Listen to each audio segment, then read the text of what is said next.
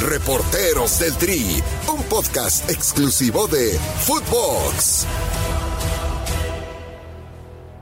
Hola, hola, ¿cómo están? Reporteros del Tri. 17 días para la Copa del Mundo, increíble, ya se fue el año. Decíamos, uy, de aquí a que llegue Qatar, ¿no? Hasta fin de año. Falta muchísimo tiempo. Vamos a ver qué pasa con la selección nacional. Bueno, pues poco más de 15 días para que arranque el Mundial con más dudas que certezas. Eh, normalmente como que a todos nos va agarrando el nervio. Hoy es más la, el estrés de saber si vamos a poder contar con Raúl Jiménez, qué tal van a estar los seleccionados, en fin. Y, ha sido la verdad súper grato este podcast ir eh, recordando un montón de anécdotas con un chorro de, entrevistas. Todavía no nos vamos, ya mero nos vamos, ya mero termina la temporada, pero no en esta ocasión. Así que vamos a ir recordando algunos pasajes. Ya platicamos prácticamente de todo.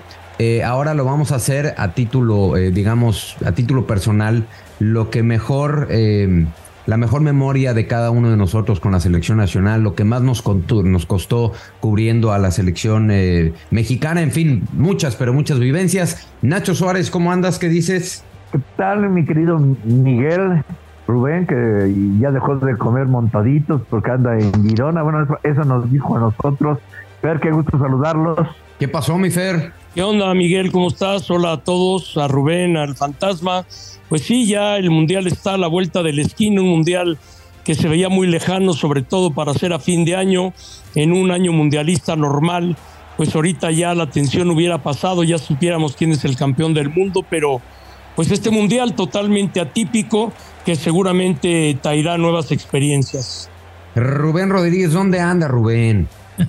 ¿Cómo estás, mi querido güero? Saludos a todos los boxers de los reporteros de Tri. Agradecerles por esta primera temporada, ¿no? Eh, saludos, Fer, saludos, Fantasma.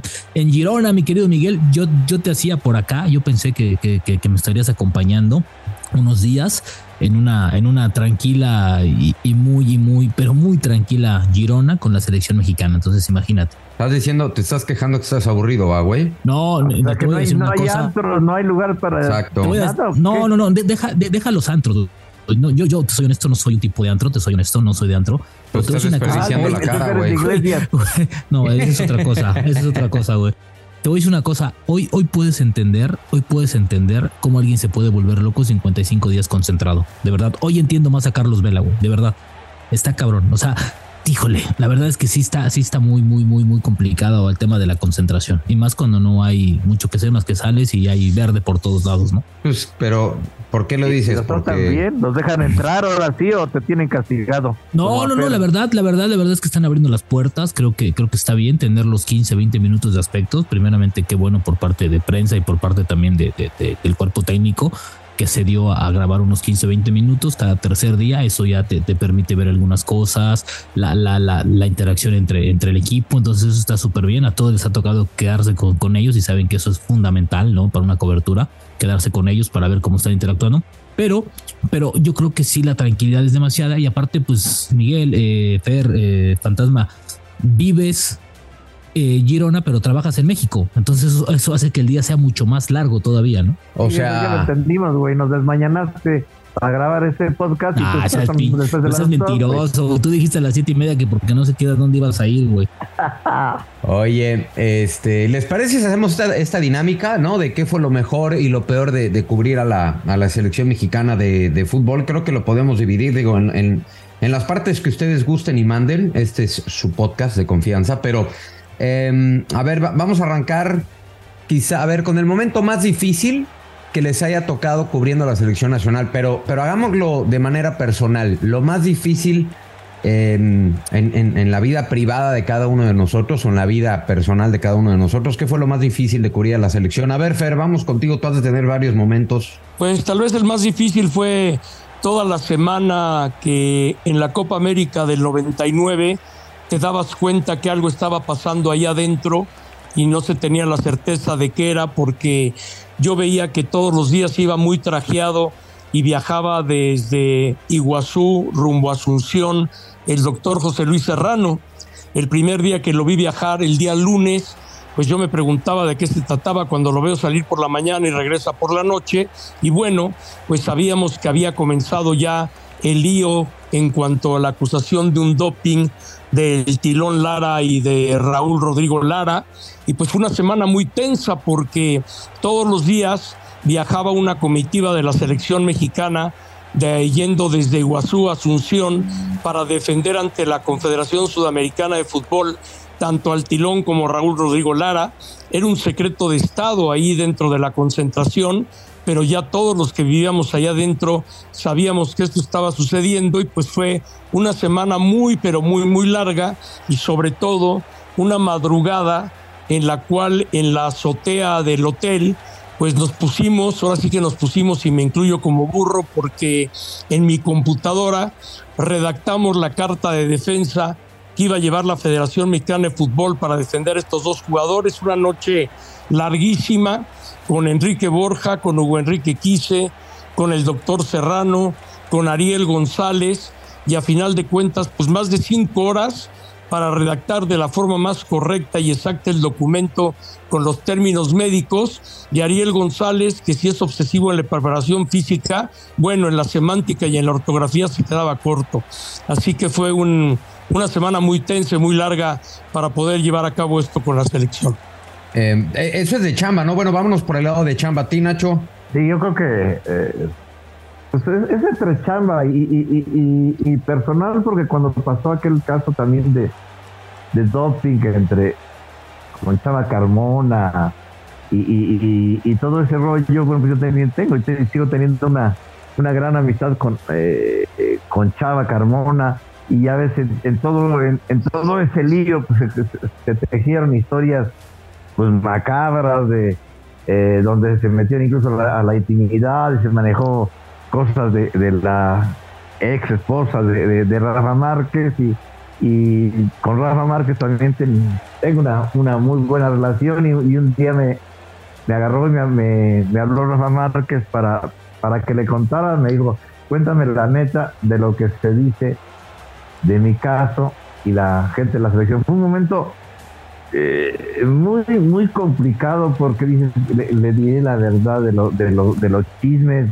porque, porque eran muchos de los... se dijeron cosas muy feas, Nacho, muy, muy feas. Y, y, no sabes, eh, eh, Rafa lo que me pedía es que, le dijera la neta, lo que se estaba diciendo, lo que se comentaba entre bambalinas, lo que se comentaban la gente de prensa, porque no tenía ni claro ese contexto y fue para mí muy incómodo en un tema en un tema que pasó de lo futbolístico, de lo médico a lo personal y fue la verdad un momento muy muy difícil, muy grotesco que, el, el, el, haber tenido que, que, hablar de esos temas con Rafa. El récord, obviamente. Sí, sí, qué, qué horror esa. La, verdad es que se dijeron un montón. Y fíjate, lo que ocasionaron los directivos, eh, y ya lo hablamos con la Volpe en su momento, lo que ocasionaron ellos mismos. Ellos mismos generaron toda esta bola de chismes, de rumores. Claro que eh, estaba en cada uno ser responsable con la información, ¿no? Eh, yo por lo menos en lo personal nunca publiqué nada y nunca eh, establecí absolutamente nada que tuviera que ver con una versión oficial, porque los chismes que circulaban eran verdaderamente grotescos, ¿no? Y ya ha pasado por la responsabilidad o la irresponsabilidad de cada uno este, decir o publicar o escribir en los diarios. Pero afortunadamente, afortunadamente, Miguel, creo que en esos años eh, la prensa tenía tenía ahí los conductores, ¿no? Había, había una, una, una, o teníamos una línea muy delgada entre lo que sí y entre lo que no. Imagínense si eso no pasa redes hoy. Sociales no, no, no, o sea, si eso pasa hoy, no, bueno, imagínate, imagínate todo todo, bueno, todo magnificado al mil por ciento. ¿no? Porque hoy, hoy creo que sí hay que decirlo, creo que el periodismo, o, los que hacemos periodismo, ¿no? Eh, eh, creo que, creo que en general, ¿no? No estoy diciendo de nadie, pero me, me parece que sí eh, hemos rebasado ciertas líneas, ¿no? Sí, sí, bueno, decías, había una línea muy delgada. No, yo creo que había una línea muy clara de respeto, o sea, de respeto. Eso, Más como de responsabilidad, ¿no? De decir, oye, no, esto no lo puedo publicar. No, yo creo que respeto, ¿no, Miguel? O sea, perdón, pero creo que los que estamos aquí, ninguno, ninguno, nadie nunca se metió con la vida personal de alguien, ¿no? Creo que en eso siempre fuimos muy respetuosos y el periodismo que se hacía en selección era más enfocado al trabajo dentro de una cancha, fuera de la cancha y respetando la intimidad del jugador, ¿no? Hoy creo que eso, eso está súper rebasado, ¿no? Si, si se hubieran publicado Nacho Fer las cosas que se dijeron en ese momento, hubiera sido. No, no, no, no. Hombre. Sí, sí, para mí fue, de verdad fue muy. pues muy complicado hablar de, del tema por, por, la insistencia con la que me, me, la pedía Rafa y que le, me contara así. Y, te tienes que guardar ciertas cosas porque de, verdad dices, ¿cómo la gente eh, puede jugar ese teléfono descompuesto tan tan falto de valores y de pruebas, nada más dejándose ir por por por la falta de una comunicación adecuada, como bien mencionas.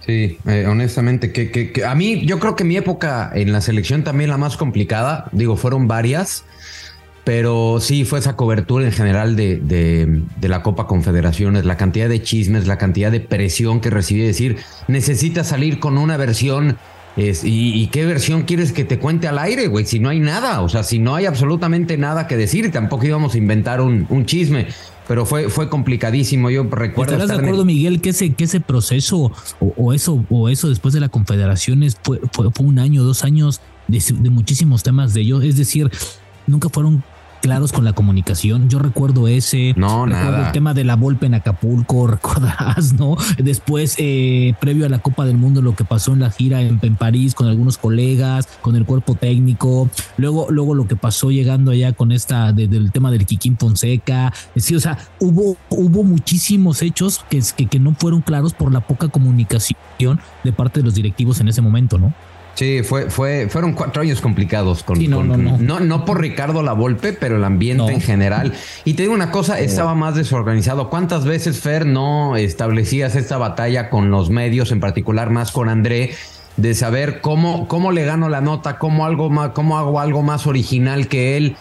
Hoy prácticamente, no, no digo que sea, es un poco más chato, está mejor organizado, eso sí, pero ya estas batallas ya, ya no existen hoy. Siempre sí existe la batalla por la información, pero ya de esta cobertura especial de con quién, con qué jugador quedo y hago, o me voy a su cuarto, o me lo llevo a comer a algún lado para hacer algo especial, esto ya no existe. No, ya, ya no existe. A mí un momento personal muy curioso que me pasó y lo platico con todo respeto, fue en una gira en los Estados Unidos, en Houston donde el señor Marín se llevó a Claudio Suárez y a Jorge Campos para buscar hacerle un reportaje en Galería Houston en la pista de hielo, nada más que se le olvidó al señor Marín que había que pedir permiso porque los centros comerciales son propiedad privada y desde el cuarto piso de Galería, Miguel Ángel Rivera y su servidor, botados de la risa, viendo el berrinche de André Marín cuando lo estaban sacando de la pista de hielo con todo y jugadores.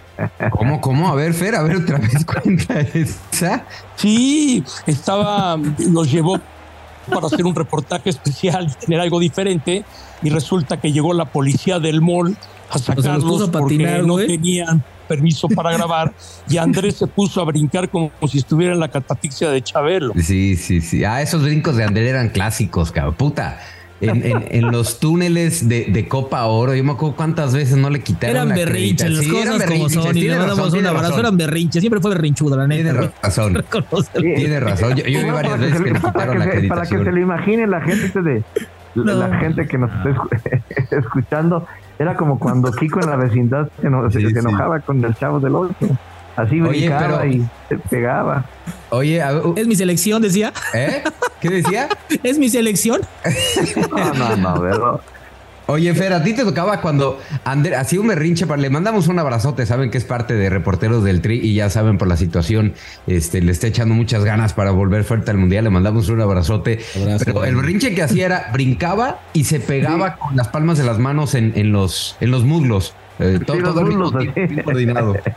Entonces tú imagínate el espectáculo para Miguel Ángel Rivera y para mí en primera fila desde el cuarto piso. Ay, Dios de mi vida, qué, cosa. qué joya. En fin. Oye, a ver, momento personal. Yo creo que mi momento personal, el más difícil fue cuando, cuando nació mi hija, cuando nació Galia, ella nació un sábado y me acuerdo que nació ya tarde y el domingo en la mañana me hablan de la oficina diciendo que me tenía que presentar en el programa de la jugada. Y yo me acuerdo que le digo a, Angélica Cayón, que era la, persona que manejaba este, todo el tema de llamados, le decía, oye, no sé si sepan, me imagino que sí, porque ya me hablaron prácticamente todos a felicitarme. Acaba de nacer mi hija, ¿no? Este, y yo me voy en cuatro días al mundial, o sea, me voy prácticamente tres meses de viaje. Total que me habían pedido que fuera ese día la jugada porque se presentaba la canción de Shakira. Yo, este, fue de las pocas, o quizá la única ocasión en donde me negué y dije, no voy, háganle como quieran, me quiero quedar en, en el hospital con mi hija. Total que me fui a los cuatro días y me fui tres meses de viaje, tres meses del mundial. Cuando regresé, les platico, mi hijo tenía dos años ya. Eh, mi hijo estaba enojadísimo conmigo. O sea, te, te, te lo hacía este, te lo hacía sentir prácticamente en cada gesto de cariño que tú tenías con él, él tenía un gesto de rechazo. Y mm, hasta que no nos fuimos como un. Yo, yo, la verdad es que sufrí bastante porque decía, pues yo le decía a mi esposa, ya no me quiere, ¿no? O sea, y, me decía, entiende? Pues él siente que, que, lo dejaste, nació la niña. La verdad fue una época, lo cuento rápido, así y sin mucho detalle, pero fue una época de mucho dolor, hasta que finalmente nos logramos ir de vacaciones a una playa. Y yo, por ejemplo, me acercaba con él y le decía, él ya, ya más o menos hablaba, y yo le decía, papi, te quiero. Y él me decía, no, no, no te quiero, no te quiero. Wow. Y cuando veníamos de regreso en el avión, nunca se me va a olvidar, de las vacaciones de la playa, que obviamente, bueno, pues tuvimos una semana y no me despegué de él y jugamos y nos sentamos en el avión y antes de despegar, él venía en medio, me agarró la mano Santiago, mi hijo, y me dijo, ya quiero. O sea, para mí, y se los cuento, digo, con, con, para mí fue un momento muy duro, ¿no? Es decir, wow, lo que te cuesta esta, esta chamba, porque como, como adultos puedes entender o te pueden entender, mi esposa en este caso, que faltes a bodas, a compromisos, eh, no, todos faltamos un montón de, de, celebraciones familiares, pero ya cuando tu hijo te lo reclama, eso sí ya es, es otro nivel. Para mí personalmente fueron de las, algunas de las cosas que más, que más dolor este me, provocó. Ya, ya pueden llorar, güey. Ya pueden llorar. Bueno, yo, yo, yo, les voy a contar una, una también personal cubriendo la selección. No, no en un eh, no en un mundial, sino en un sorteo de, del mundial o en un viaje a en un viaje a Japón con, con, el, con el profe Mesa siendo técnico de la selección pensando dónde se iban a quedar. El 4 de diciembre cumpleaños eh, eh, mi hija y desde que nació hasta la, hasta la fecha, cada, cada 4 de diciembre, eh, le, le, llevo le llevo mata con mariachi, con trío, con lo, con lo que sea, ¿no? Y, y, y esa eh, estaba en la, en la, en la aborrecencia y este y decía ay pues es que vas a estar o no no voy a tener serenata o no me voy a dar las mañanitas supieras que en la adolescencia se ponen complicados eh, eh, esos temas. Y yo estaba en, en Japón digo cómo le haré cómo le haré para para este para dejarle eh, mañanitas y en un enlace que tuvimos con el noticiero en la noche ya le dije a su mamá sabes qué que no se duerma que se quede ahí y, y, y, la gente ahí en, en, en Japón, en, en, en vivo, sabía que era el cumpleaños de, de, mi hija y empezaron y pusieron las, las, mañanitas. ¿Y de dónde consiguieron un, un como trío que cantara las mañanitas? Eh, le dije, bueno, pues las mañanitas no te fallaron, sé que me está viendo mi hija. Y para mí fue un, momento muy, muy importante. Aproveché, creo que creo que abusé de, del momento, pero para mí era muy importante que, que mi hija supiera que iba a estar claro. ahí y, y, quiero tener este, mañanitas, pues mientras yo estuviera aquí. Sí, sí, sí, sí, por supuesto. Es que es que es duro, Fer. O sea, la verdad. Muy duro. ¿Cuántos, cuántos momentos? Y, y de, afortunadamente tenemos esta posibilidad de contarlos, ¿no? Porque es, es, preferible contar pasajes dolorosos con trabajo. Hay mucha gente que tiene pasajes muy dolorosos y no tiene trabajo. Sí, Entonces, no es queja, pero bueno, son, son pasajes. ¿Tú, Fer? Pues me pasaron algunas. Eh, tal vez la más difícil fue en el Mundial de España 82 porque ahorré dinero para invitar a mi papá para que me alcanzara en la segunda ronda del Mundial. Y pues terminamos él en España y yo en México porque se pelearon Sonia Larcón y Ochoa y acaba eh, Guillermo Ochoa el que hacía hoy mismo. Y pues terminando la primera etapa del Mundial me pidieron que me regresara a México a hacer el resumen. Y pues yo le decía a Emilio Desbarroso pero tú sabes que mi papá viene aquí a España, no te preocupes, de tu papá nos encargamos acá, tú regresate y luego te regalo un viaje a España. No, bueno. Hijo, así. Bueno, ¿Cómo, ¿Cómo, le fue a tu papá? No, bueno, gracias, me imagino que no, quería no, estar contigo, ¿no? Por el mundial, ¿no, Fer? Sí, no. Pues, sí, aparte pues era, era padre por el mundial y porque mi papá tenía familiares en España y pues él se iba a quedar con los familiares mientras yo trabajaba, pero pues el día que yo volaba de regreso a México, él iba volando rumbo a España y por cuestiones de chamba, pues ni modo, tuvimos que quedarnos este, separados, pero es parte de lo folclórico que tiene este trabajo.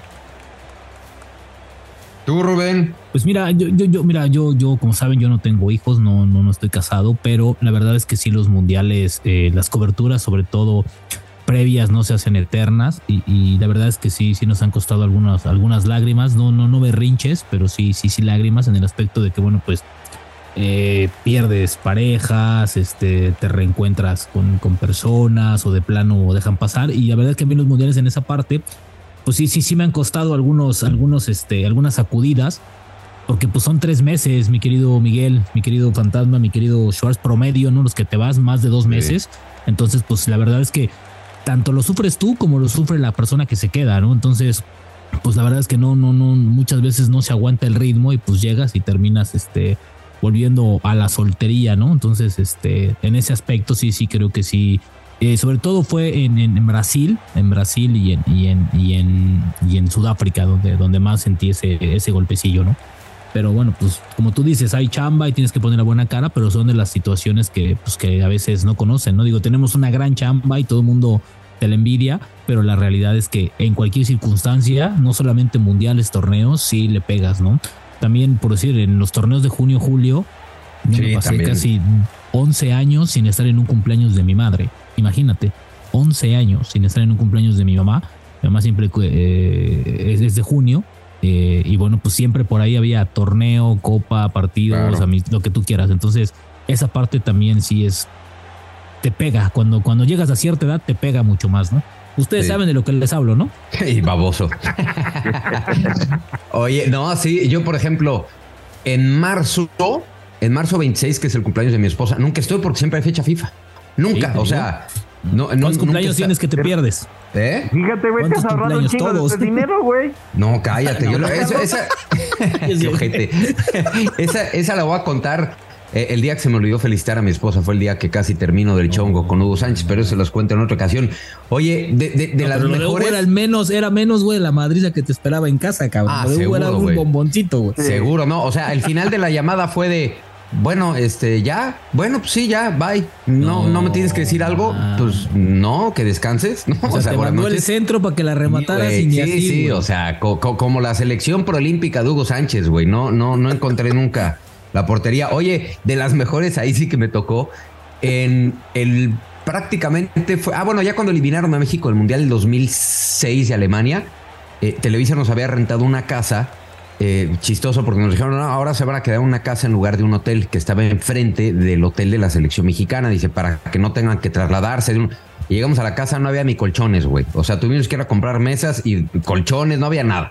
Pero total, que ya el último día, este, que terminábamos la cobertura de ahí, yo le invité al grupo con el que íbamos, productores, unos camarógrafos alemanes, estaba José Luis López Salido, al cual le mandamos un abrazo, varios, y yo les invité a la fiesta.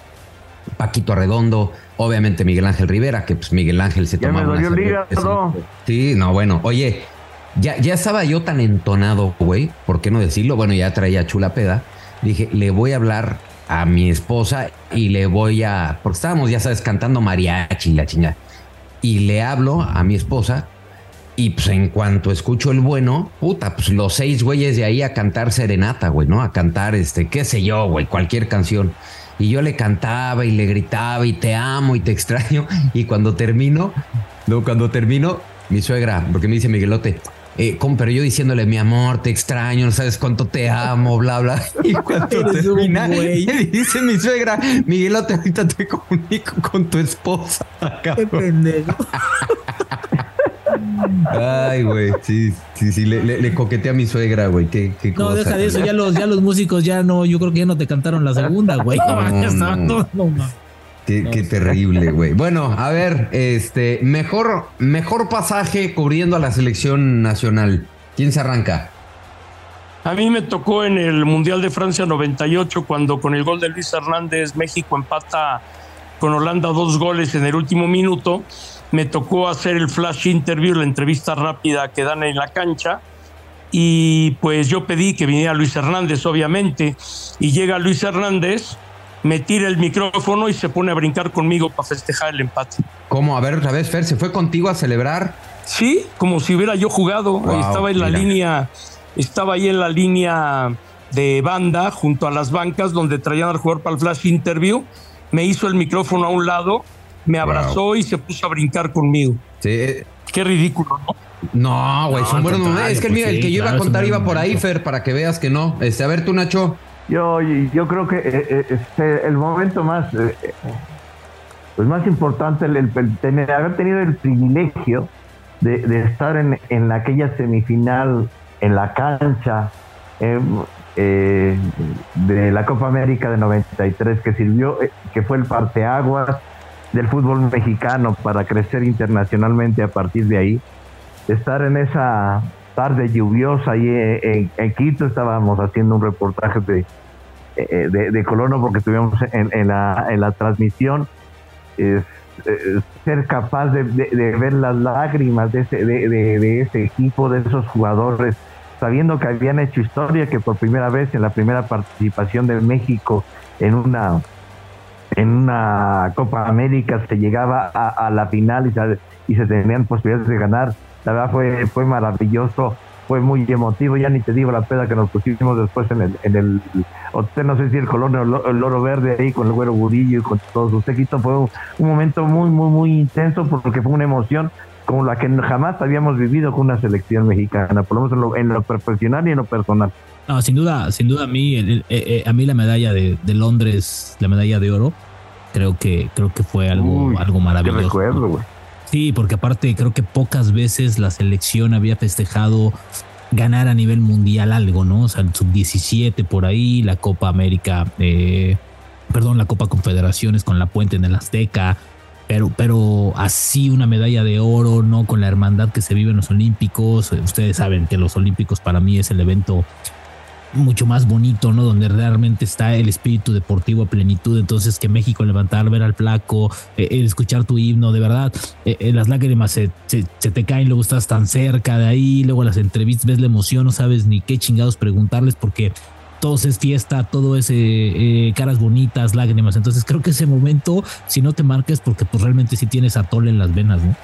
Exactamente. La neta, güey. O sea, güey, Sí, si, no- sí, si ahí, si ahí no, si ahí no sientes algo, ¿no? Por, o algo de después de ver, y, y lo voy a decir con todo respeto, después de ver tanto chingado fracaso, ¿no? De eliminaciones y irte como siempre, como siempre, como siempre, ¿no? En el cuarto partido, tras conferencias de prensa, ver caras largas, ¿no? Ver, ver caras tristes de, ah, pues no se pudo. Y si en ese momento, pues no lo disfrutas, ¿no? Pues, y si no te llegas a sentir parte, yo creo que ha sido el único momento en el que, en el que me he sentido hasta parte de, ¿no? Porque fue un proceso muy complicado. Ese proceso también estuvo de la chingada, ¿eh? Ese, acuérdense que empezó en Ecuador con indisciplina. Sí, Y ¿Cómo claro. fue y cómo lo llevaron? Entonces, fue, fue, a mí la verdad, ese, ese momento me marcó muchísimo. Sí, ya- a mí también. Para mí, eh, esa medalla de oro pudo haber sido el momento más triste de, de mi carrera como reportero de la selección mexicana y terminó siendo el, el- el más feliz. Y pudo haber sido el Pero más ¿Por triste. qué más por- triste? Porque yo hice toda la previa con Toño de Valdés afuera de Wembley. O sea, estuvimos al aire dos horas. Ok. Yo ese día, yo porque ustedes saben que en Juegos Olímpicos, lo saben los cuatro y se lo contamos a la gente, a diferencia de un mundial, no hay reportero de cancha en Juegos Olímpicos, Sí, no está permitido. Entonces yo que estaba pegado a la selección mexicana desde el día uno, llegaron los partidos y me borraron de la transmisión. O sea, no me dejaron comentar ningún partido. Qué raro Hasta en que- Televisa, no, no lo puedo creer. No. No, al final, mira, al final, y ahí, se, ahí sí, Fer, como eran tres espacios, estaban los dos narradores y. Hijo, creo que era, sí, creo que era Pietra. No, creo que son dos, ¿no? Son dos espacios. Es No, son tres, son tres. Son tres. Este, bueno, estaba, según yo, estaba Pietra, estaba Villa y estaba el perro. Y en la final creo que estuvo Javier Alarcón. No me acuerdo exacto. Sí, sí, sí, creo, sí me acuerdo que estaba Javier Alarcón. Total que no había lugar. O sea, ni modo, ¿no?